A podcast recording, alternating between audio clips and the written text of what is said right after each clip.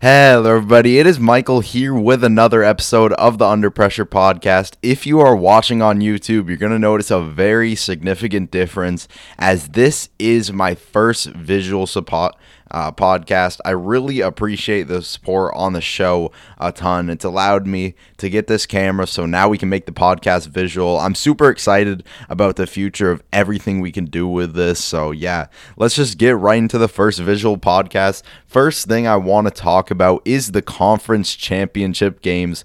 First, starting off with Buccaneers versus Packers. This was an absolutely just crazy game, back and forth, especially that second half. Super controversial ending, and I definitely say I have some pretty bold opinions about it. And my thoughts are just that the Packers wasted way too many opportunities for them to really even deserve to win this game. At the end of the day, I understand the frustration with the flag, even though it was a clear penalty. I can understand the mindset of you're saying uh, you let them play all day and then you have a flag at the very end of the game when it matters the most. I completely understand the rationale of that, but it was a very, very clear flag. And then people are going to pull up screenshots of other plays that are clear flags. But first of all, you can do that with literally any NFL game, any NBA game. That's just what happens in sports. At the end of the day, referees are human. They're not going to be able to call everything. And if that went the other way around, where they didn't call that flag, there was going to be the exact same reaction from Buccaneers fans who were really, really frustrated that they didn't call that flag on a cr- crucial play, especially if the Packers ended up winning. So it goes both ways. It's just kind of the unfortunate thing of having refs because they're human, they make mistakes, and then uh, it's just part of the game at the end of the day. It's pretty unfortunate that it has to be like that, but it is what it is. I mean, Tom Brady, he put on an absolute clinic in the first half. He was phenomenal. Uh, he threw threw some just absolutely beautiful balls, but second half he really really struggled. Three interceptions in there, and that's my frustration with Packers fans being so mad. At the end of the day, you did not capitalize off the uh, opportunities that you were given. They were given so many opportunities by Tom Brady throwing interceptions, and they only got like a couple points off that. And then they had the controversial uh, call where they kicked the field goal, which that just confused me to be honest, because at the end of the day, that field goal really didn't do much for them. So I'm surprised with Aaron Rodgers, who should be the MVP of the season. He's performed so phenomenally all year. You got Aaron Jones, you got Davante Adams. I'm really surprised you don't end up going for it there. And I was surprised that Aaron Rodgers didn't run it when he looked like he had open opportunities to. There was just a lot of things that confused me about the Packers, much less than just the refereeing. Uh, Aaron Rodgers was great this game, though. It, it's not his fault at all that they lost this game. Completed 33 of his 48 passes for 346 yards and three touchdowns. Uh, the issues in this game were just fumbles at very costly times. Aaron Jones had two of them, one of them that they lost. That hurt them very, very badly. And them just not being able to capitalize as a whole on the Buccaneers' mistakes, like especially early on in that fourth quarter, it just felt like both teams going back and forth. And then uh, Tom Brady would throw an interception, and then uh, the Packers really wouldn't do anything with it. It would just be uh, a punt to back to uh, the Buccaneers. So that was definitely annoying that uh, no team could really capitalize on each other's mistakes. Uh, Marquez Valdes-Scantling actually was great this game, though. He was a massive part in how close this game was, getting four receptions for 115 yards and a touchdown. He's definitely gotten better and better uh, game by game this year. He's had dropping issues at certain points, and that's something that he still needs to iron out because sometimes he can have drops at big times. But as a whole, he was very good. Davante Adams, while not having like the greatest game ever, was still very good. Uh, got nine receptions for 67 yards and a touchdown in there. But there was just some like key drops uh, that other people made. There was the two point conversion that they ended up dropping. This was completely in their hands for this game, and they just choked this one away. And I mean, you got to give also a lot of credit to the Buccaneers players for making big plays at big times. Uh, like this defense really, really stepped up, and they played absolutely phenomenally this game. I was so impressed by how the Buccaneers defense played. Devin White had a great game. Jordan Whitehead forced two fumbles. Uh, they had some injuries as well, and hopefully by Super Bowl week, those injuries will have subsided because that'll definitely be a big part of the game. Like at a certain point, they had both of their backup safeties in there, and that was definitely hurting them quite a lot. Antonio Brown wasn't able to play this game as well. So I was really impressed by uh, these guys stepping up and playing uh, key moment. Sean Murphy Bunting got an interception as well. Shaquille Barrett was wreaking havoc throughout this entire game. Three sacks in this one, two sacks from Jason Pierre Paul. They did an amazing job of uh, getting after Aaron Rodgers. Definitely didn't make him struggle nearly as much as he did in their first matchup against each other, uh, but they still did a good job of getting after Aaron Rodgers and making things difficult for him, which at the end of the day, that's, you, that's all you can ask for. You're never going to expect a team to completely shut down one of the greatest quarterbacks we've ever seen, and especially with the year that Aaron Rodgers has had.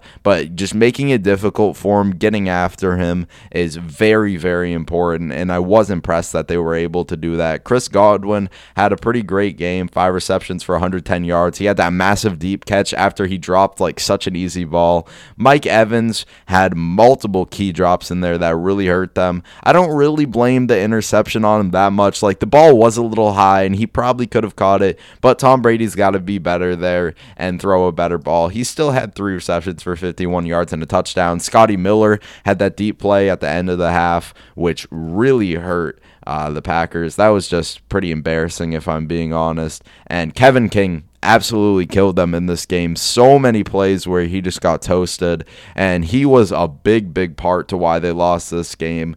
Uh, they need to address that position because he cannot be a starter for this roster next year. That was a mess. Uh, Kenny Clark did have a great game in this one, though, was just being an absolute disruptor, proven why he's one of the best defensive tackles uh, in the NFL. And the Packers did have their injuries as well. Like David Bakhtiari being out really hurt them because you got to see the impact of that with Shaq Barrett getting so much pressure and with Jason Pierre Paul getting pressure as well. That was definitely a big thing that hurt them.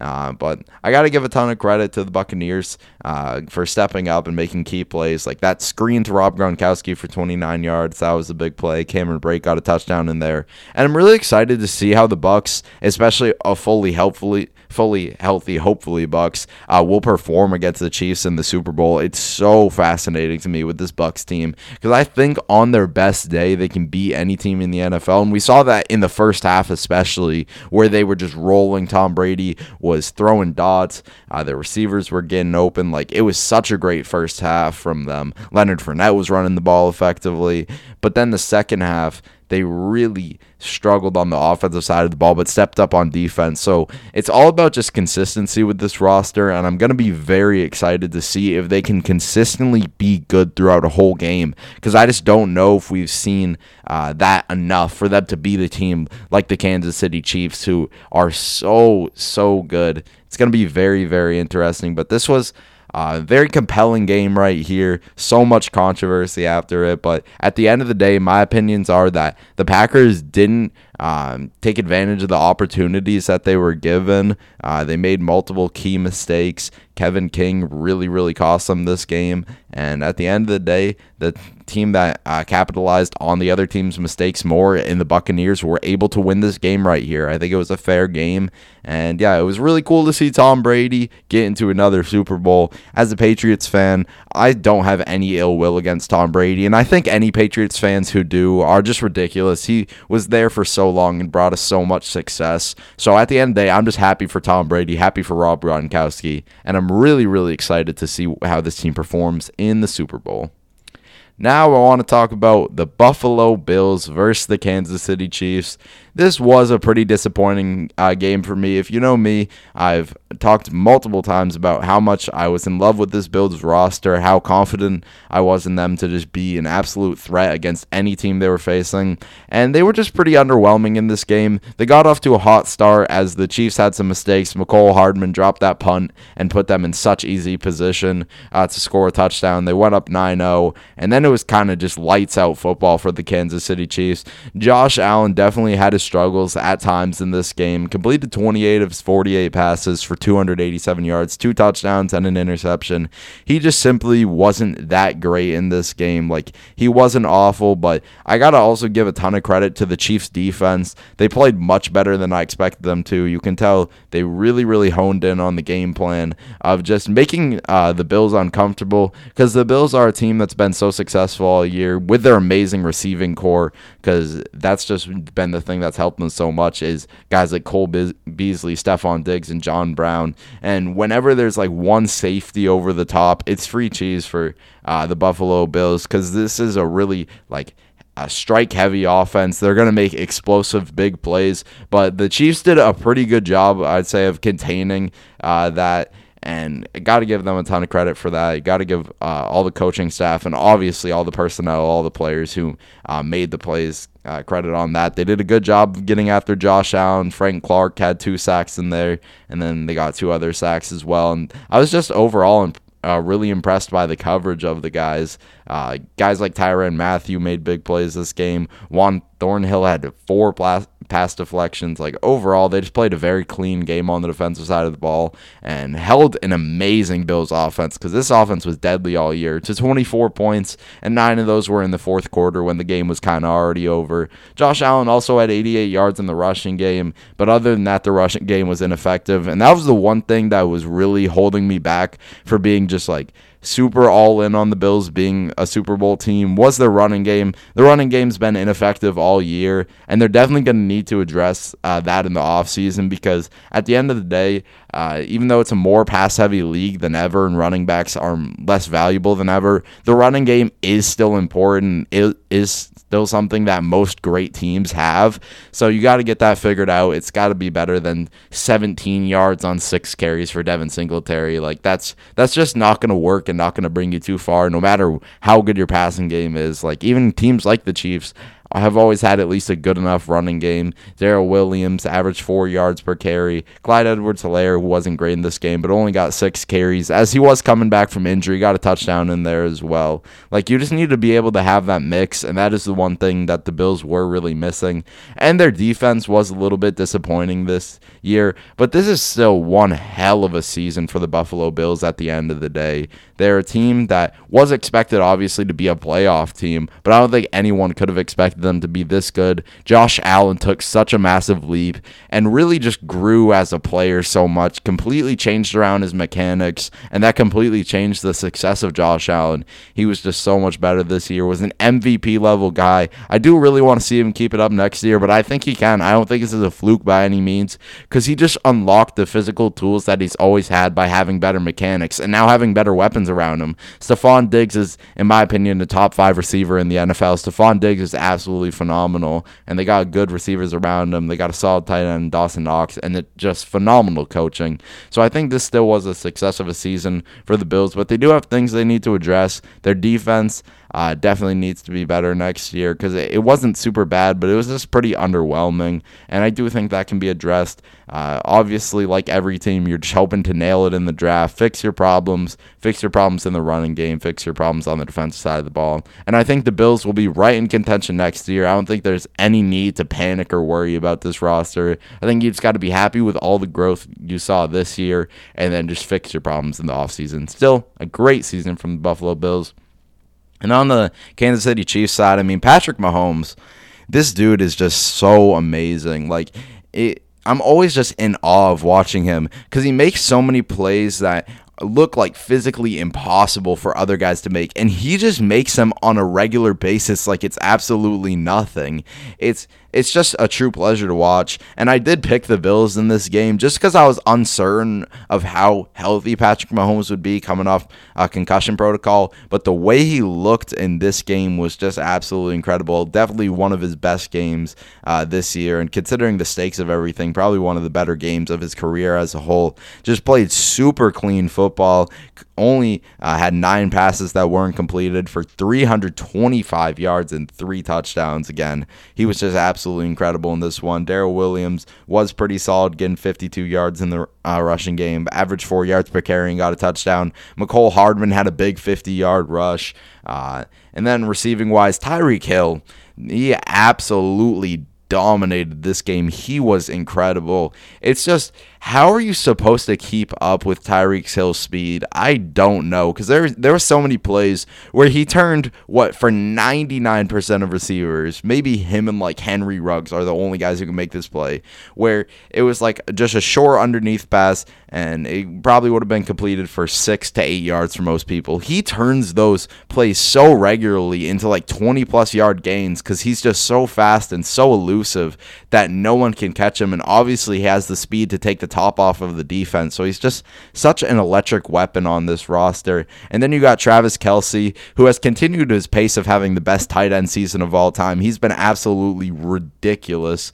Uh, he had 13 receptions for 118 yards and two touchdowns. Again, the dude is just been incredible. He's had a legendary season at the tight end position. And overall, this team is just clicking very, very well. It gives me a ton of confidence, especially now that we got the uh, little break for them for a guy like Patrick Mahomes to get even healthier and be ready for the Super Bowl. They do have some injuries on the O line, and that is one thing that's scaring me when they're going to face a team like the Buccaneers who have great pass rushers and a guy like Shaq Barrett.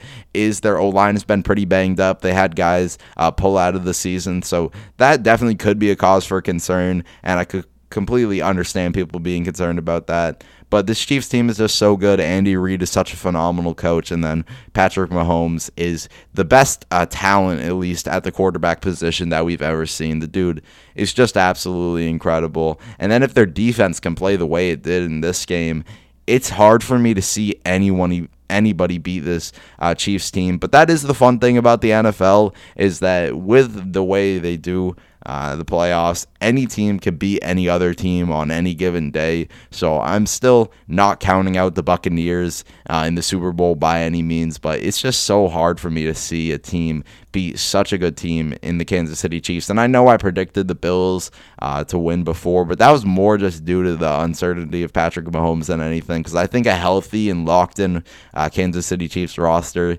just outmatches everybody because they have better coaching, better personnel, and they have the best quarterback in the world. That's that's a pretty hard recipe to beat at the end of the day. But this was a pretty disappointing game. But I was happy what I saw out of the Kansas City Chiefs. Uh, they just had a, a really really good game, and yeah. Now getting into my Super Bowl prediction man, this is this is a super compelling game right here because you have a Buccaneers team who's had such a weird season where they've had guys in and out. They picked up Antonio Brown who was injured last game and they've they've had just a weird season where they were really inconsistent, but on their best day and when they were locked in, they can beat any team in the NFL. And in the playoffs, they've proved that so far. They beat a great Packers team. I mean, as a wild card team, they've made the Super Bowl and they've had multiple impressive performances so far in the playoffs. And they are, at the end of the day, a super talented team. If you just look at this receiving core alone, you have Antonio Brown, who may not be exactly the player he used to be, but he's still one hell of a player. You have Chris Godwin, you have Mike Evans, you even have a guy like Scotty Miller who can get involved. Like this team is so, so talented. And if they can click at the right time, I do believe they can beat any team in the NFL, like I said. Uh, but they've had their inconsistencies. They've had times where Tom Brady has struggled. I mean, we saw in the second half of the Packers game, Tom Brady really, really struggled in this one. Uh, they had they've had times where their defense has struggled, even though it's uh, made big plays at times, and their linebacking core is absolutely phenomenal. Sometimes they can get beat in the passing game. They have injuries that you should be concerned about. I'm hoping these guys are healthy, obviously, but both of their starting safeties were injured. And then they had to have backups who just simply aren't that good in the game. And when you're facing a team like the Chiefs with guys who can take the top off of the defense and a guy like Mecole Hardman and obviously Tyreek Hill, having backup safeties in is very, very worrying for me. So I do hope those guys are healthy to make it a more competitive game. But again, you have such a talented team. You have the greatest quarterback of all time, who I will always trust, even even in that Packers game where you're struggling so much in the second half. I'm like, I trust Tom Brady to close this game because he's done it so many times, and I uh, trust him to continue to do it. They have a solid running game. Leonard Fournette has kind of came alive, and he's been playing pretty well of recent. And I like Ronald Jones as well, even though he's kind of inconsistent. Uh, their coaching is something that has kind of puzzled me at, at certain points in the year, as I feel like sometimes they're asking Tom Brady to do too much, especially when it comes to throwing the deep ball but they do have pretty good defensive coaching. Todd Bowles has done a great job on that side of the ball. And I think with all this extra time for them to really hone in on the Chiefs, hone in on all their tendencies, I definitely think they can compete in this game. But when you're looking on the Chiefs side, it's just so hard for me to see a team that beats a pretty healthy Chiefs team. Like their offensive line is something that worries me quite a lot as they've dealt with a lot of injuries this year, people opting out, and with a guy like Shaq Barrett who had a ridiculous game against the Packers who were also hurt on the offensive line. I'm worried that a similar thing could happen uh, in this game with Shaq Barrett maybe having a crazy game or Jason Pierre-Paul having a great game. Uh, but I mean, Patrick Mahomes is the best quarterback in the world. I think he's the best quarterback talent we've ever seen uh, play in this game. He's a guy who makes just such hard plays and plays that very, very few quarterbacks can make. He makes them look so casual and so regular just because he's that talented of a guy. It just comes natural for him. And then the weapons around him have just been playing absolutely phenomenal this year. Like Tyreek Hill had an amazing season, and he's just such an unguardable guy because he came into the league as a raw player who was a big speedster, had some off the field uh, worries, and then was just a raw player as a whole. But he's refined his route running, and he obviously still has the ridiculous speed, uh, the speed that is basically unmatched by anybody, and it just makes him an unguardable player because now that he's a better route runner, he can really take the top off of the defense. But you can also dink, dink and duck it to him and throw it underneath. And then he's such a, an explosive playmaker with his agility and with his speed that he can make a six yard play for 99% of the receivers into a 20 yard play because he's just that fast.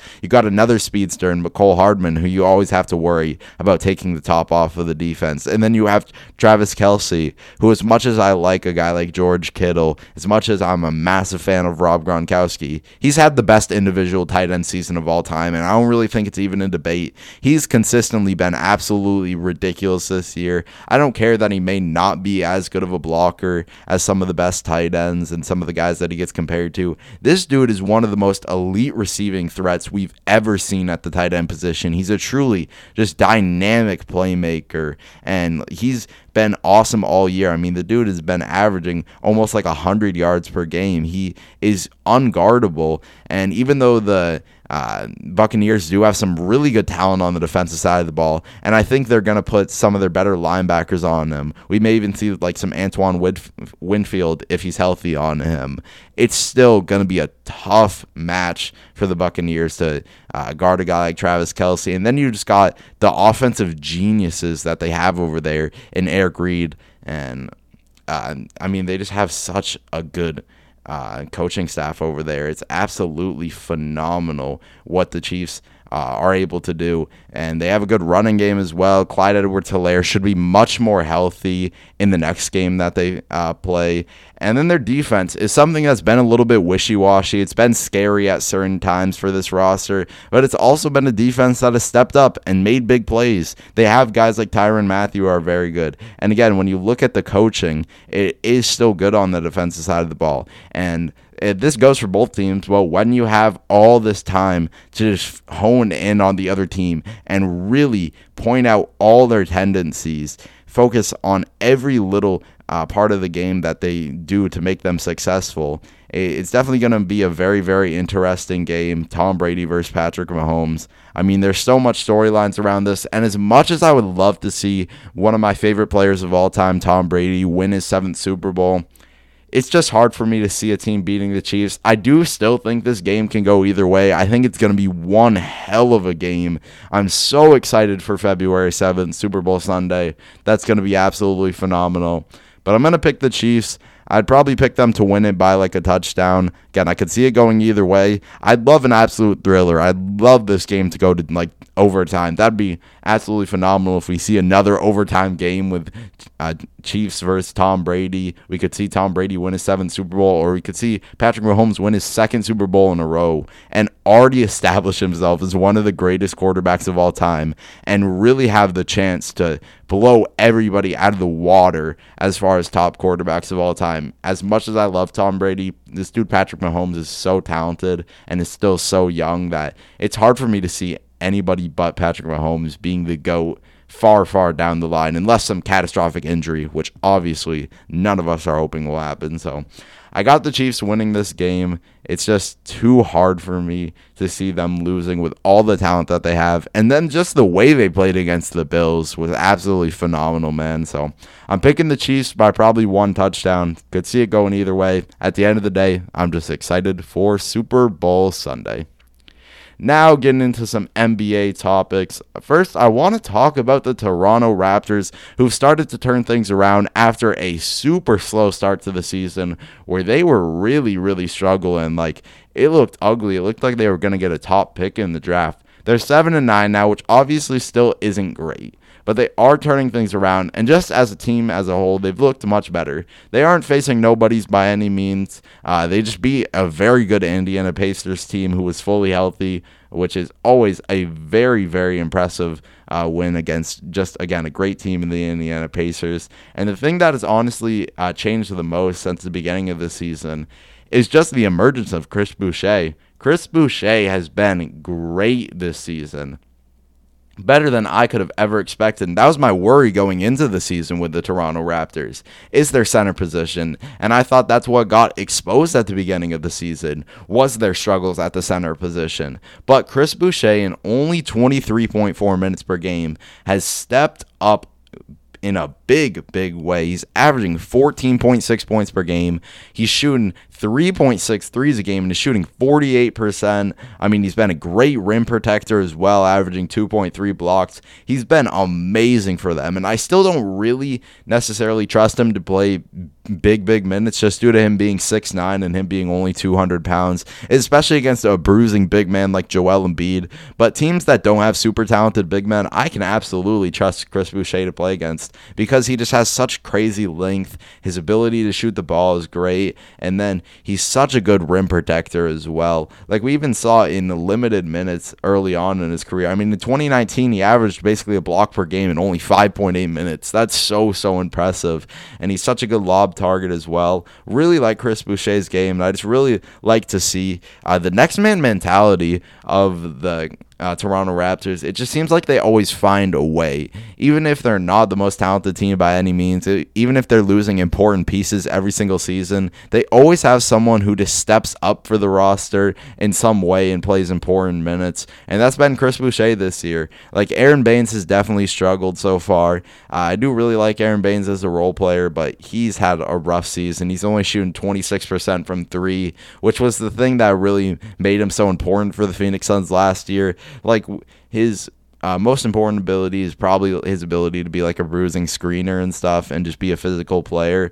But his other most important ability was to shoot the three ball last year. He wasn't even a great shooter percentage wise, uh, only shooting 35%. But as a center, shooting four threes a game, that just adds so much spacing to the roster. But teams aren't super concerned about him this year just because he struggled from out there. Do hope he can turn things around because then that'll make a really good center rotation because uh, Aron Baynes doesn't really play big minutes, even though he's the starter. He just goes in there, gets his quick minutes, uh, sets some hard screens.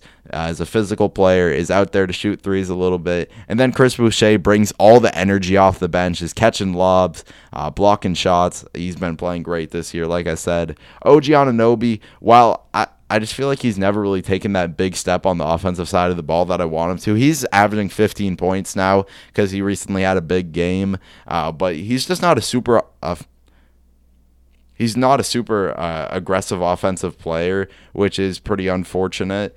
Uh, but he's a guy who can shoot the three ball pretty well, uh, and then is just a good role player, cuts to the basket, uh, gets offensive rebounds, and just kind of fits in that way and is a great wing defender as well. Sorry, my, my recording just stopped for a second, but going back to OG Anunoby, just a solid player overall, one of the better role players in the league, uh, honestly, now, especially that he's expanding his offensive game a little bit. Still isn't a guy who's going to be like a big time scorer because he's just not a super aggressive aggressive offensive player. He's a guy who just kind of uh, gets it where he can, and then he's most valued for his wing defense. He's averaging 2.2 steals per game, and he just always does such a good job of guarding the better wings in the league. And especially with how many good wings there are now, it's super important for uh, them to have the great wing defender in OG Anunoby that they do. Fred Van VanVleet is a guy who's had a solid season so far. He's never going to be super efficient from the field because he's not like a, a great interior finisher, and he's more valued for his ability to be a high volume three point shooter on a pretty solid percentage. He's shooting nine threes a game, 36%. Would like to see that get up a little bit, but he still brings the gritty defense that he does. Even though he's an undersized dude, he always will show the effort on that side of the ball and is someone who also has a good ability to play make as well, especially in games where Kyle Lowry may be out. He can really step up as a playmaker. And then Kyle Lowry, I mean, Kyle Lowry is just one of the more consistent players in the league. He's always a guy who I can trust to just be a good veteran. Honestly, I just don't know when he's going to start regressing because he's an older player, but he still is playing well, still is shooting threes well, still is a gritty defender. We all know his ability to like take charges and stuff. He's just such a good hustle player for this roster. Norman Powell someone who needs to step up for them for sure. Uh, he's been playing better as of late, but he had a really slow start to the season. Is again playing much better now, averaging basically 13 points, shooting 39% from the three. But at the beginning, he was really struggling. He's just a guy who could definitely be a little streaky, but with him being like such a big part of their success last year, he needs to just try and be a little bit more consistent. And then you got a guy like Terence Davis, who I like is just a scorer to come off the bench. Never going to be a super important part of this team, uh, but I always expect him to be a nice role player, average around uh, like 15 minutes, score probably like around 10 points, and he's a good three point shooter, shooting over 40%, shot basically 39% as well. So their role players are just stepping up, and it's just Nick Nurse again finding a way to. Uh, just work with a pretty untalented roster compared to a lot of the other top Eastern Conference teams, like compared to the Celtics, the Bucks, uh, the Nets. He the uh, the Raptors, especially this year, aren't going to compete with those teams, but they're always going to at least put up a fight and make things interesting because they just have such good coaching, such good culture, and they're turning things around. Really like what I've seen from the Toronto Raptors as late. Uh, as of late, they've been playing a lot, a lot better. Now, I want to talk about the Suns versus the Nuggets. I think this has the potential to be one of the better new rivalries in the league, as we saw back to back just absolute thrillers between the Phoenix Suns and the uh, Denver Nuggets. These games were just incredible, man. Back and forth uh, throughout the entire game. Just so, so competitive against two teams who I'd say are on a pretty even tier and are just super fun teams. Nikola Jokic, I mean, we all know his ability. He's just one of the most fun players in the entire league for me because he's not athletic by any means, but he just makes it work with his basketball IQ and his feel for the game. He's so fun to watch. And then on the other side, you got DeAndre Ayton, who's a very skilled and talented young uh, big man. Really like DeAndre Ayton. Want him to be more aggressive, but he is starting to turn things up a little bit. He was averaging like 11 points. That's at one point in the season, but he's averaging 15 and 12 now. More typical DeAndre Ayton performance, so I like to see that. Mikal Bridges is such a good wing defender, and you can throw him on a guy like Michael Porter Jr., who's so talented on the offensive side of the ball. You can even throw him on Jamal Murray, even though he probably has the speed disadvantage, but he's just so long and so good on that side of the ball that you can trust him to guard a guy like Jamal Murray. Probably not for the whole game, but for short, short spurts. Uh, and then you got obviously Chris Paul. I mean, Chris Paul is one of the greatest players we've ever seen. Hasn't had like a crazy season so far. Guys, he's kind of just had his foot off the gas and has been more the facilitator for the team, which I which I honestly like a ton as this role for him to just be a facilitator and for him to focus on playmaking and just getting these guys in the right spots. I think that's super super valuable for this team. Uh, and I really like the role he's been playing this year. Devin Booker's had a weird season so far, and he uh, didn't play the most recent game against them, but he's still been good this year. And then and seeing him and Jamal Murray go back back and forth and hit just tough shot after tough shot is definitely very very entertaining to watch. I love the mix of just role players that the Suns have. I feel like the Suns have one of the better constructed rosters in the league. Obviously, they don't have like the upper echelon talent as some of these teams, but just as far as fit and guys who work well together, they have so many guys. Jae Crowder, even though he's a super streaky shooter as a whole, he is a guy who brings that toughness, brings that ability to shoot the ball, and he can have super explosive nights where he's scoring big amounts. Cameron Johnson is an amazing three point shooter, and as much as that may have been too high of a pick just for where he was valued by everyone else, he has been a good pick for this team. And at the end of the day, that's all that matters. He's a guy who shoots like seven threes a game, hasn't shot a great percentage actually this year, only shooting 35%, but I definitely expect that to turn around as he is just such a good shooter. I really like the rookie and Jalen Smith, even though he doesn't really get many minutes at all. Guy who reminds me of like a Miles Turner prototype of player, shot blocks and then uh, shoots threes as well. Always love those type of players and always think they're so valuable. And then you just got guys who were almost out of the league, but now are playing important minutes for the Suns roster and play well. Like Cameron Payne was good in the bubble and has continued to be uh, solid at least this year, shooting 38% from three. Um, and then their coaching as well. Monty Williams, I think, is one of the best coaches in the league, but doesn't really get the recognition for it. Jevon Carter is a really nice, gritty guard off the bench who can shoot the ball as well. I really like Langston Galloway as a role player. Like they just have such a good mix uh, of everything, and it makes their team one of the most fun teams for me to watch. And then obviously on the Nuggets, like I said, Nikola Jokic, one of the most fun players in the league for me to watch. Jamal Murray, as inconsistent as he can be, one of the most inconsistent players in the league, and that can be very, very frustrating at times. He also, when he's uh, being explosive and when he's having his big nights, he's fun as hell to watch, and he just can hit so many tough shots. Like he is not shooting well from three this year, only shooting 33%. And that's kind of always been a little disappointing was his ability to shoot the three ball. I thought that was unlocked in the bubble, but it, it just hasn't been super consistent this year. But I do uh, hope he can just be more consistent as a whole. And I still think he can have these explosive nights and hit these tough shots in big moments. Like he hit the shot to send them to overtime. And I, I still like Jamal Murray's game as a whole. I like Gary Harris as a wing defender that you can put on a guy like Devin Booker, even though as much as he may struggle on the offense side of the ball, is a good wing defender. Love Michael Porter Jr.'s game. Is one of my favorite younger players in the league because uh, he reminds me a lot of Kevin Durant. I don't think he'll ever reach the peak of Kevin Durant because Kevin Durant is one of the 15 greatest players we've ever seen play the game. But it, he reminds me of him in the way where they both are just tough shot makers and they make everything look so easy because they just rise over people and hit shots. And he did have to miss some time due to uh, COVID protocols, but he's been great this year, averaging 16 and a half points, shooting 44% from three. Like he's just such a natural bucket. And again, it looks so easy for him out there. Uh, I really like some of the role players on this roster, even if they can struggle at times. I really like JaMychal Green as a backup four. Monte Morris has been one of the best backup point guards in the league uh, for a while now. He's just super consistent, and both of these teams are just so evenly matched. And I would love to see a seven game series of this so badly. Like if these teams were the four and the five seed and were in a seven game series Lord, that would be one hell of a series. I think that's a seven game, narrow, close series where it's just an absolute dogfight. They're going back and forth. Jamal Murray is exploding, and then one game he's struggling. Devin Booker is going off. Like, that would be an absolute blast of a series. I think that's two of the best coaches in the league. I think those are two very talented rosters. And with just the first two games we've seen of this so far, I need to see a seven game series of this because, again, I think this can be one of the better rivalries in the league. They just both have such a fun dynamic to each team, and these uh, overtime thrillers.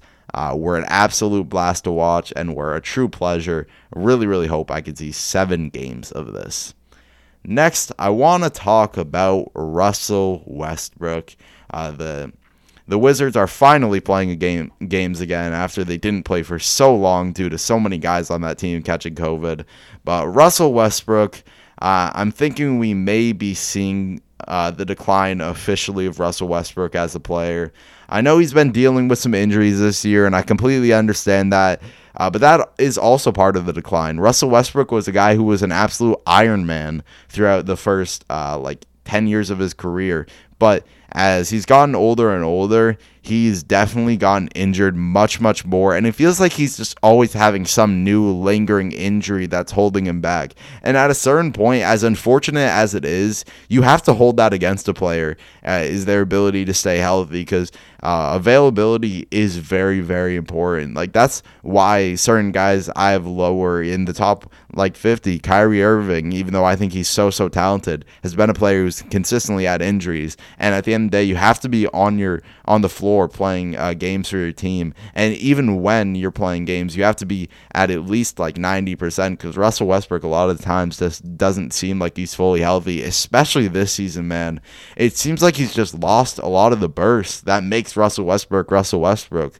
Like he's averaging 18 points per game and is shooting 37% from the field and 30% from 3 it's it's really really rough for Westbrook. And in this most recent game where he came back, he was absolutely atrocious, man. Like again, he just doesn't seem to have that same burst. He really just can't beat defenders the same way he used to. Because Russell Westbrook has never been the most skilled player. He's always been a, a player who's relied more on his athleticism. And that's what has made him so successful. Because I think he's one of the greatest athletes uh, the game has ever seen. He's an absolutely phenomenal athlete uh, is rarely matched by anyone else as an athlete. Can just jump out of the gym, has such crazy speed, and that's what has always allowed him to be such a good player.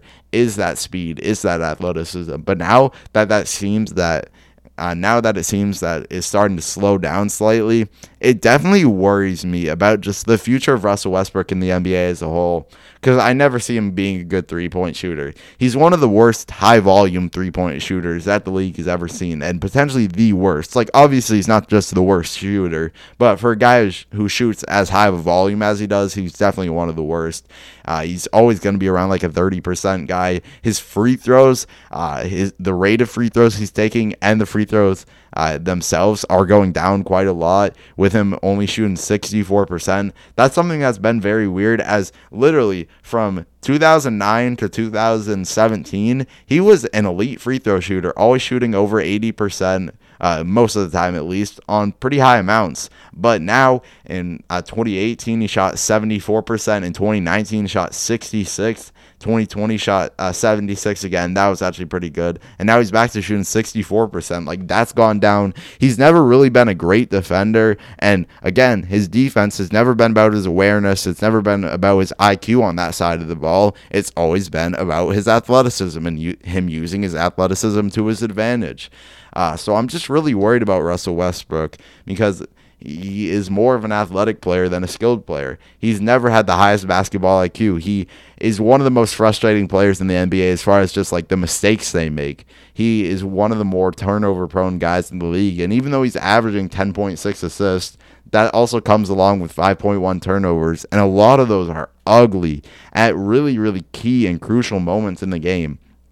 And honestly, I just don't really care that he's averaging a near triple double because, first of all, the numbers just as a whole aren't really as impressive as his other triple doubles that he's averaged. The efficiency is worse, and the Wizards are losing games, and I think a lot of it is because Russell Westbrook. Now, it's obviously not fully on Russell Westbrook. That'd be absolutely ridiculous of me to say because this roster does have very big issues as far as construction wise. I think Scott Brooks is a bad coach, and I think they've also not given him very good uh, weapons, even though they are good on the offensive side of the ball and they have a lot of offensive weapons. There are two sides to the ball, and the defensive side for them is absolutely terrible. Like their defense is so so bad. Now that Thomas Bryant's injured, their center position is really, really poor as well. Like there are very uh, clear issues with this roster, but Russell Westbrook is one of those clear issues with this roster right now. I hope he can prove me wrong. I hope he gets 100% healthy and starts playing like the old Russell Westbrook. Because at the end of the day, I want to see good basketball. And Russell Westbrook, when he's healthy, is one of the most entertaining players in all of basketball. Uh, but he just hasn't really been the same guy we're used to seeing this year. And I'm worried this could be the start of the decline for Russell Westbrook. I still think he can be a good player. Uh, I still think he could be like an all star caliber player, but he's really got to start turning things around soon, or I may be uh, terrified of the future of Russell Westbrook because it has not looked good at all this season for him. Now we are going to get into a little Bleacher Report article. I always love doing this like once or twice a week, just looking at a Bleacher Report article. And this one is which NBA teams have the best young cores right now. So it's going to be ranking young cores. And I'm super interested because I always love talking about young players. Uh, even though we have so many great older players in the league, we also have so many great young guys, and it's always fun for me to just talk about new guys that are coming into the league. A lot of my favorite players are young guys who are probably going to be on this list. Guys like Jayson Tatum, Jaylen Brown, Luka Doncic. Like I always love young talent. I love evaluating the NBA draft, so it's going to be really interesting to see uh, what Bleacher Report thinks of young cores. Obviously, I'll give my personal opinion on what I think about the best young cores. But yeah, let's just get into this list. Number 10 is the Indiana Pacers. Domantas Sabonis being 24, Miles Turner being 24, and Aaron Holiday also being 24. I mean, I guess this makes sense because uh, they are under the age of 25. Domantas Sabonis is one of the better uh, bigs in the NBA with his ability in the post. He's just super overpowering down there. Also, an amazing playmaker, uh, great rebounder. Miles Turner has had an awesome season so far as a guy who blocks shots so well and then can shoot the three ball uh, pretty well for a center. And then Aaron Holiday is just a pretty nice player to have. I think he's going to be mostly a, just a backup point guard throughout his career, but that's completely fine. Kind of reminds me a little bit of like a Monte Morris type of player who I just think is going to be one of the better backups uh, in the league. And then they have some other players uh, in the young core as well, but not not really anybody uh, super uh, noticeable. Um, this one definitely is weird for me though, just because these guys are all 24, so they're not necessarily super young by any means, and it doesn't feel like they're young core. But I do understand the rationale because they all are under 25 years old, and they all are good players. So I do understand them being on this list, but I think another team maybe could have taken that spot.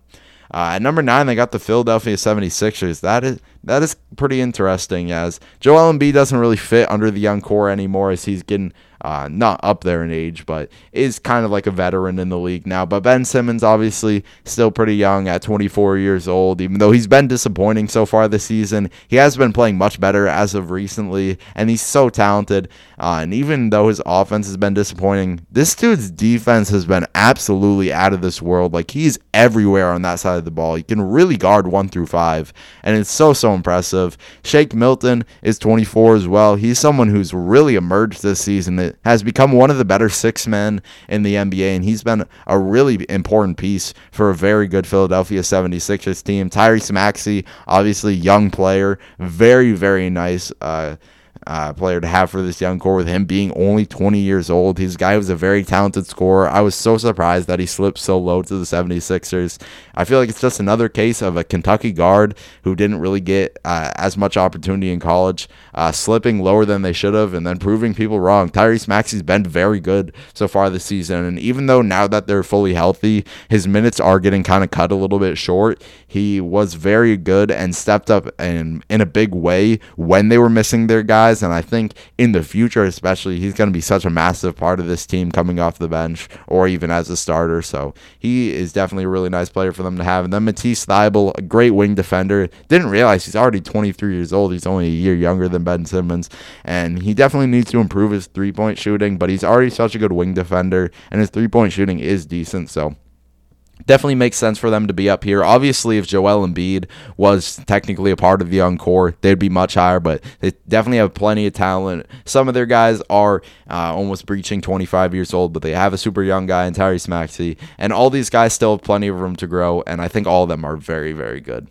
At number eight, they got the Atlanta Hawks, and this is one of the teams that has by far the most young talent in the league, just as far as like volume of players. Trae Young being only 22, John Collins 23, DeAndre Hunter 23, Cam Reddish 21, uh, Kevin Huerter 22, and Onyeka Okongwu uh, 20. Trae Young uh, definitely had some really big struggles that were super weird at certain points in the season, but has turned things around as of late and is playing like the Trae Young we all know he's capable of. John Collins been a little disappointing this season as he just hasn't gotten as much opportunity uh, with a team that now has much more offensive options. DeAndre Hunter, in my opinion, is one of like the top five most underrated uh, players in the NBA as a whole. He's been absolutely phenomenal for this team.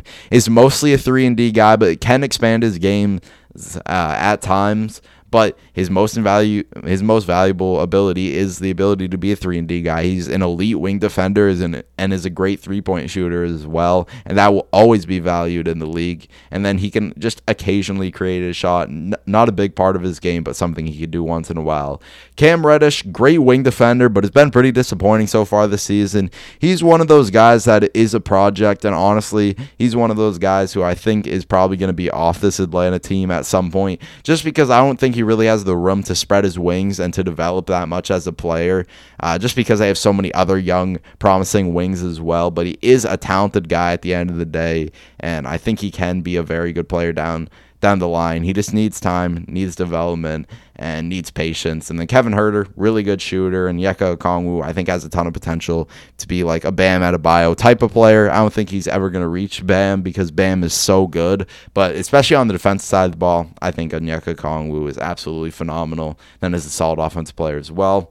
Denver Nuggets absolutely should be up here. Honestly, surprised they're not higher. Uh, oh yeah, Jokic isn't a part of the young core anymore. I think he either recently or last year hit 25. But Jamal Murray, 23, uh, inconsistent, but has a ton of talent and still has a lot of room to grow. Michael Porter Jr. I think could be one of the best offensive players in the entire league. I think he can be an All Star player. Bol Bol at only 21 uh, really hasn't played much this season, but I still think has a lot of potential. He's just someone who is a bit of a project uh, but has all the talent in the world. And then RJ Hampton is someone who I think is going to be another guy who just takes time, but I think he can be very good with his raw athleticism and then some of the skills he has as a ball handler and his ability to finish at the rim. Definitely makes sense for them to be up here. Honestly, I'd put the Atlanta Hawks over them just because Jokic isn't part of the young core, but I can get them being so high because Jamal Murray and Michael Porter Jr. should both be all star caliber players down the line.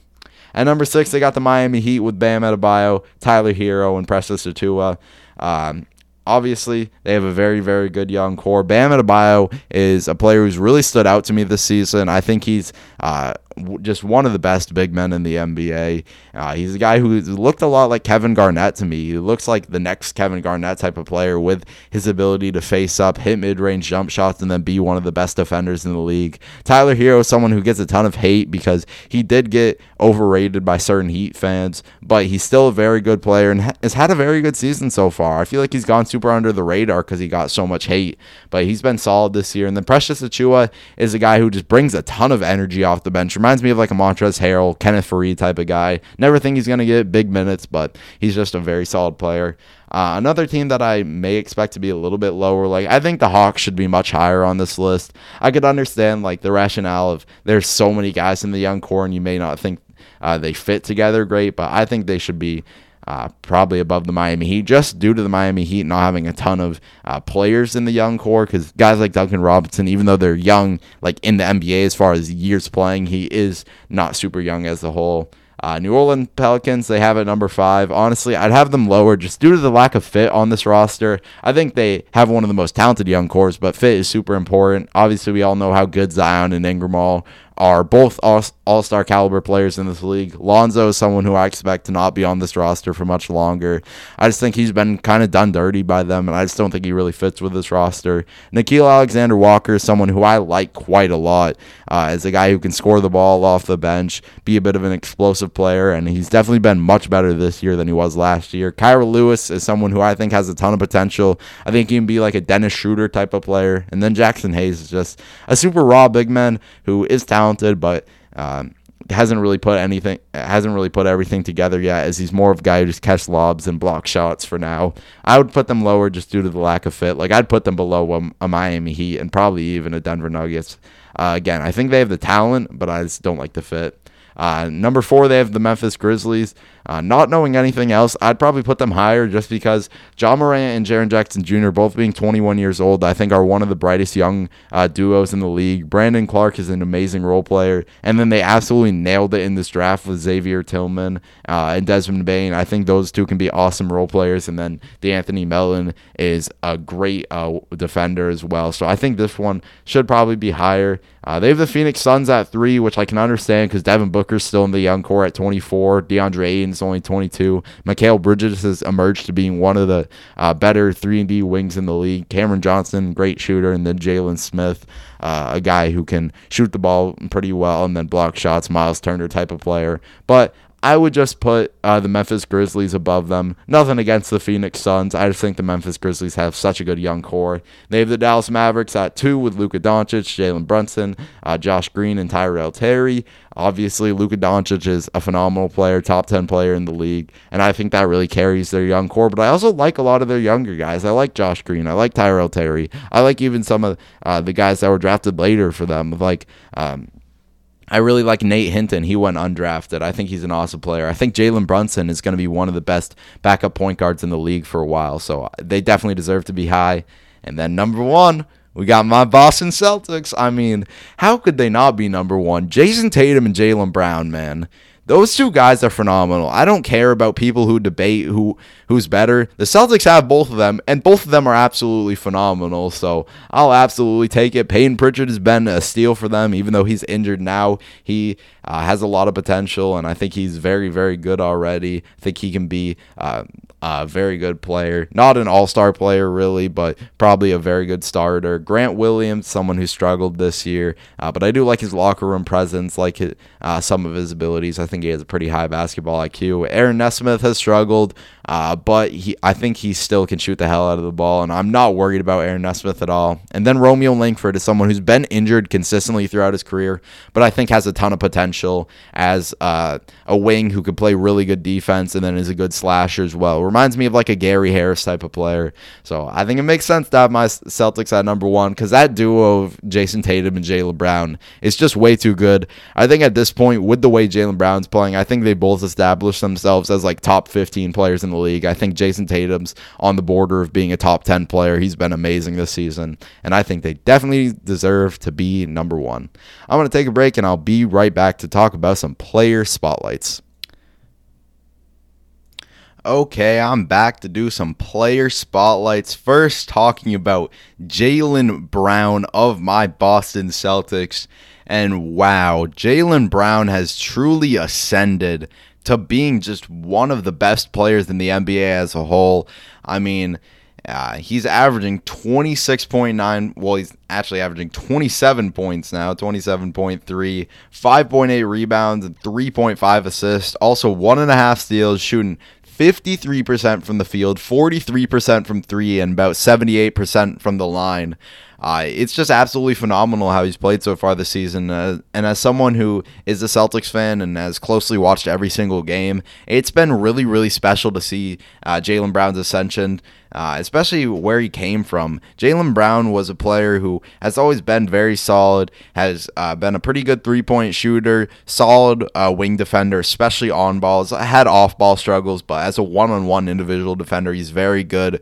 Good slasher, has always been super athletic, and that's why the Celtics drafted him his raw athleticism and his potential uh, as a wing defender. But I never expected his shot creation ability to be as good as it is right now. His shot creation ability has just gone up so much. His handle went from being like a very, very bad ball handler to being honestly one of the better ball handlers in the league, which sounds pretty crazy, but Uh, Jaylen Brown is really an amazing ball handler now. His ability to hit just these tough mid range jump shots so consistently is absolutely incredible. He's improved as a three point shooter. A lot of these are now off the dribble, tough, contested. But again, where he's really gotten uh, most of his points and where he's really thrived the most is in the mid range area. And he, these are all him creating, him in the pick and roll. Uh, he's improved as a playmaker as well, averaging three and a half assists, which is a career high. He's basically been a career high in almost everything. Uh, it's outside of like rebounds. He he's doing everything the best he ever has, and it's so impressive to me. Just his worth that work work ethic because so many people were criticizing that contract that he got so so much but now he is really proven that he's underpaid at this point the dude is a top 15 player in the nba at least if he keeps playing like this and i think he's going to keep it up because everything at first at least on the outside screams that this is just a hot streak but when you really closely watch uh, his game. This is not a hot streak at all. This is him just legitimately improving so much and being able to hit shots that he simply wasn't capable of early in his career. He's also improved as a defender. Uh, still can have moments where he gets a little bit lost off ball, but is still the great individual defender that he is and has improved as an off ball defender every year. I mean, he's getting to the free throw line more. He's shooting the best percentage uh, from the free throw line. Like you can just tell Jaylen Brown puts the work in, and he's put the work in to be one of the better players in this league. It's just so amazing to me that the Celtics now have Jaylen Brown and Jayson Tatum, who people constantly are obsessed with arguing about which one is better. I, as a Celtics fan, I honestly don't care because we have both of them, and I think they're honestly on like an even level right now, which is crazy because I thought Jayson Tatum was pretty significantly better than Jaylen Brown going into the season, and this isn't against Jayson Tatum at all. People are acting like Jayson Tatum's having a down season. The dude is averaging almost the same numbers as Jaylen Brown. He's averaging like 27 points, shooting like 44% from three. Jayson Tatum's been ridiculous this season. This is all about the emergence of Jaylen Brown and how much he's improved as a player. And now I think the Celtics have two like top 15, borderline top 10 players if uh, Jaylen Brown continues to play the way he's been playing. It's just absolutely amazing to me. Uh, and it really stood out in that Cavs game. Like that Cavs game, he had the most points, I think it was in under 20 minutes in the shot clock era, having 33 points in only 19 minutes. And he just hit so many tough shots. Like he had this beautiful step back over Darius Garland where Darius Garland plays perfect defense, but Jaylen Brown just hits a tough shot that he never would have been able to, uh, especially from 2019 and before. But even in 2020, where he improved to being an All Star calibers uh, player, he's now taking this uh, step from being an all star caliber player, but not an all star, to being an all NBA caliber player. That is a crazy jump from Jaylen Brown. And when Jayson Tatum is finally back, which should be tonight against the Chicago Bulls, man, that duo is going to be terrifying for a long, long time because these are both guys who can average 25 plus points, shooting over 40% from three, and be two pretty damn good wing defenders, especially. Uh, Jayson Tatum. Jayson Tatum is an amazing wing defender, and Jaylen Brown is a pretty damn good one himself. So as a Celtics fan, I'm just so happy to have both of these guys on my roster. I don't care who you think is better. I think they're both on pretty even levels now, and that's just because Jaylen Brown has improved in basically every aspect of his game. Better ball handler, better shooter, better free throw shooter, better at finishing at the basket, uh, better mid range game, better playmaker, better defender.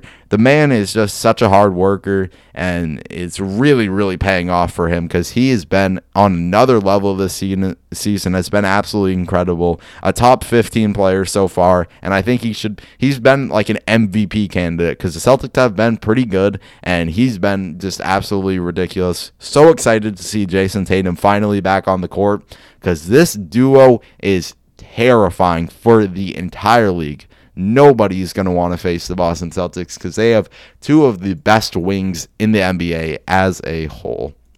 Next player I want to talk about is Gordon Hayward of the Charlotte Hornets. Gordon Hayward has been balling this season. He has been absolutely amazing for the Charlotte Hornets. Uh, as a Boston Celtics fan, Gordon Hayward had a pretty uh, mixed time here, and I don't think it was his fault at all. Gordon Hayward just had so many unfortunate circumstances that were completely out of his hands, but held him back as a player. The injuries really, really hurt him because it seemed like whenever you would get rolling, whenever you would get on a hot streak, it would just be another fluke injury. It's not like this guy has like a chronic knee problem or his. It's not like his ankle continued to bother him. He sprained his other ankle. He broke his hand running into a Lamarcus Aldridge screen. Like he got so unlucky with injuries, but when he was on the court for the Celtics, he was a great, great player. The dude was so efficient, and he's just a guy who fits into any team because he can be like your star number one player, but he can also be the fourth option uh, like he was on the Celtics. And no matter what, Gordon Hayward is going to play his game and he's going to be a good player because he's just such a, a, high IQ basketball player. Like his, his playmaking is always something I've been in love with. He's never been like a big time assist guy. His career high is like 5.2 assists, but he's always been a guy who's just uh, makes the right passes. He's super good and just super smooth out of the pick and roll. And then he's just a super efficient scorer from uh, all aspects of the game. I mean, he's a great three point shooter, especially as of late. Uh, he's improved his three point shooting. He's shooting 42.5%. Always have loved his mid range game, him running off screens, working in the pick and roll. Has always had such a good mid range game, really good handle as well. Finishes well at the basket. Isn't some like crazy athlete, but just does a good job of uh, having good finesse and then having a good enough handle to get around guys. And I mean, he's averaging 24 points so far this season. Also, five rebounds, 3.7 assists, and he's helping the Charlotte Hornets win games. He's had multiple just explosive performances where he's went absolutely off for this roster.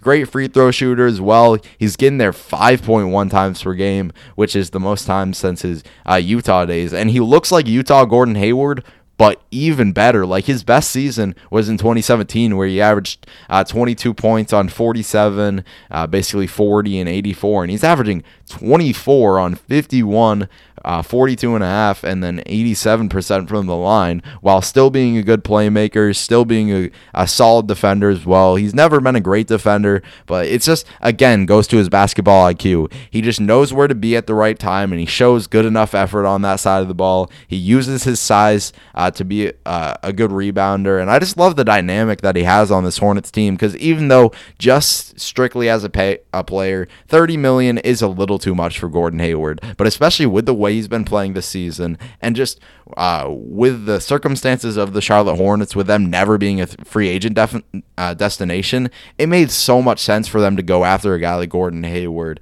because that's gonna be uh, one of the only like star level players they're really gonna get. They're just not uh, one of those teams who has ever been a destination for players to land. So when you can steal a guy like Gordon Hayward, who at the end of the day is a very good basketball player and is proven to be an all-star caliber player, it's really tough for Hayward because the Eastern Conference is just so stacked. Uh, uh, especially as far as like wings go. But he should be an All Star this year. Uh, I would be surprised if he doesn't at least like sneak in at the end. Just really hope he doesn't get an unfortunate injury again because that just seems like it's been the story with Gordon Hayward. I really hope he can stay healthy for an entire season because he is proving why he uh, got that money from Charlotte. And now that uh, Charlotte has him, they have LaMelo Ball. I think it's really, really uh, a bright future there. And I think that team is going to be one of the more fun teams in the league for a long, long time because you have Gordon Hayward, who's such a good playmaker, but is going to be their main scorer. You have LaMelo Ball, who's going to set up everybody. He's going to throw lobs to Miles Bridges. He's going to hit Hayward in the corner for threes, uh, and he's going to dump it down to whatever center they have. The center position is definitely the thing they need to address the most, but guard wise, Terry Rozier has been very good this season, and I really like his fit alongside LaMelo because LaMelo is a bigger guy who's actually been solid on defense, so he can kind of make up for the lack of size Terry Rozier has at the two position, uh, and then can make up the, for the lack of playmaking uh, that Terry Rozier has as well. So LaMelo can be the main facilitator for this roster, set everybody up. Uh, Terry Rozier can be a secondary scorer for them. Gordon Hayward can be the main scorer and another facilitator for them. PJ Washington can be a four who shoots the ball, uh, runs pick and pops with LaMelo, plays good defense, and then Uh, again, the five position is the thing they need to figure out. Cody Zeller's a solid player, but I just don't really think uh, with him as your starting center, you're going to really go anywhere. But if they can get that starting center, uh, which I think they could maybe get a guy like Drummond or something, if they could get a player like that, man, this team could be really, really good. I'm really excited for the future of them. And a big reason for that is because of Gordon Hayward. He is back in all star form. Uh, and like he was really good for the uh, Celtics last year. But just due to the lack of offensive responsibilities he had, like he still got the ball, but there was just so many options on that Celtics team that you couldn't really expect him to be a consistent big time scorer. But now that he is the main guy on a Hornets team, that actually isn't too bad. He's completely proved it proving his worth and he's proving why he's worth that contract. I'm really happy for Gordon Hayward. I hope but nothing for the best for him. I hope he can stay healthy and continue to kill it this season cuz he's been absolutely awesome for the Charlotte Hornets. One of the more efficient and honestly one of the better scorers in all of the NBA so far at this point in the season. Last player I want to talk about is Bam Adebayo of the Miami Heat. Bam has been very, very good at this point in the season, and I've absolutely loved watching him. For a Heat team that's been a little bit underwhelming, he has been absolutely incredible. He dominated the Nets as of late. Uh, without them having a true, really good rim protector, he completely took advantage of that and just killed them. Had his first 40 point game, got nine assists in that game as well. He was just absolutely incredible. And Bam has expanded his game very, very significantly. Like he is averaging 20 points on 61.7% from the field, 50% from three, only on 0.2 attempts per game. But I do like to see the three get involved here and there. And then 86% from the line, which is really impressive because last year he was a 69% free throw shooter. And then he's still uh, being the good rebounder that he is, getting basically nine boards per game. And then still, I love his playmaking so much. It's probably my favorite thing about Bam is his ability to play make at the center. I've just always been enamored with big uh, guys, especially centers who can play make very well, and Bam is definitely one of them. He has such good vision, and the thing that honestly helps his playmaking the most is his ability to handle the ball. Bam Adebayo is an awesome ball handler and definitely one of the better big men ball handlers in the entire league. He's absolutely incredible as a ball handler and I just love how Erik Spoelstra puts all his trust into Bam because you see him so many times taking the ball up the floor, and not many teams would be willing to do that. Not many teams would allow their seven footer uh, to do that, and like he's the offensive initiator for this team. They have playmakers. Jimmy Butler's a good playmaker. Goran Dragic's a good playmaker.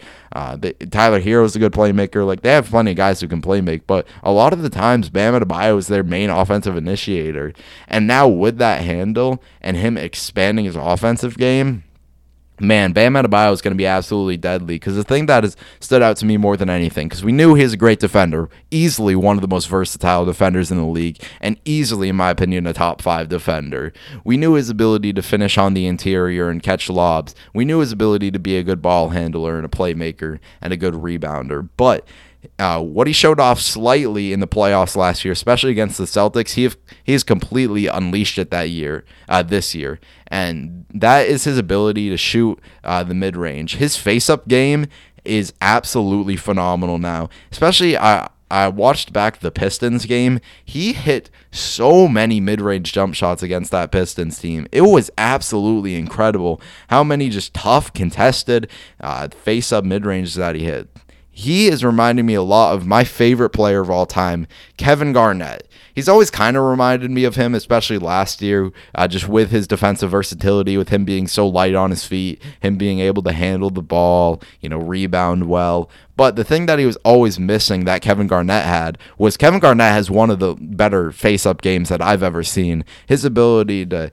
hit mid range jump shots off the dribble as a big is so, so impressive. But now that Bam Adebayo has incorporated that in his game and he can shoot the three ball, it's not something he goes to often, but it's something that's been raved about within the Miami Heat's organization for a while. And now that we're seeing him be a better free throw shooter, being a better mid range shooter, and he's always had such a good form on his jump shot, I see no reason why why Bam can't be a very good three point shooter as well. And I mean, one, once Bam gets that fully incorporated in, in his game, How are you supposed to stop Bam Adebayo? He's already an elite defender, one of the best defenders in the entire league, and now he has the full offensive package as someone who can handle the ball, who can play make, who can rebound, who can catch lobs, who sets good screens, who can hit mid-range jumpers, who can create his own shot, who can face up, who can post up, and then hit threes as well. Like that is a damn near perfect player. And I think Bam Adebayo has the potential to be like a top 10 player. I'm that high on Bam. And I never thought I would because I always really liked Bam's game, but I thought his offensive game was going to hold him back from being like a top 10 player. But now that he's unlocked that ability to shoot the mid range and he's unlocked his uh, face up game, again, I don't know how you're supposed to stop Bam. And if he can become a good three point shooter, Bam Adebayo is literally the perfect player and is literally a completely complete player. He's going to be a guy who I expect in his prime to average like 25 points per game, 10 rebounds, and six assists, a steal and a half, and a block and a half. And those are those are ridiculous numbers, man. But I'm that high on Bam. I just think uh, with his ability to do almost everything on the floor now, and I think Miami's going to trust him more and more, especially as Jimmy Butler's getting older. Jimmy Butler's most valuable ability is going to be his ability to lead the team and close down the stretch. But I think uh, the more and more time goes on, Bam Adebayo is going to uh, be like the best player on this roster, especially in the regular season. I think Jimmy uh, has such a good relationship with Bam as well that he's going to allow him, and he's going to be so happy for Bam to be the number one guy. But yeah, Bam Adebayo is absolutely a star in this league and has become, I think, a top 20 player at the bare minimum. He's been playing that well, and yeah, his face-up game now is just beautiful. I absolutely love everything about Bam Adebayo's game. I'm completely enamored with him as a player, and I'm so happy with how uh, how he's performing so far uh, this season. Just watching him wise, but as a Celtics fan and with our issues at the center position, I'm absolutely terrified of ever facing Bam Adebayo because he destroyed us when his offensive game wasn't even as expanded as it is now. Imagine what Bam Adebayo would do to the Celtics this year. That is some scary, scary stuff. That has been the episode of the Under Pressure po- uh, podcast, my first visual podcast. I hope you enjoyed. It's Ben Michael. Peace out.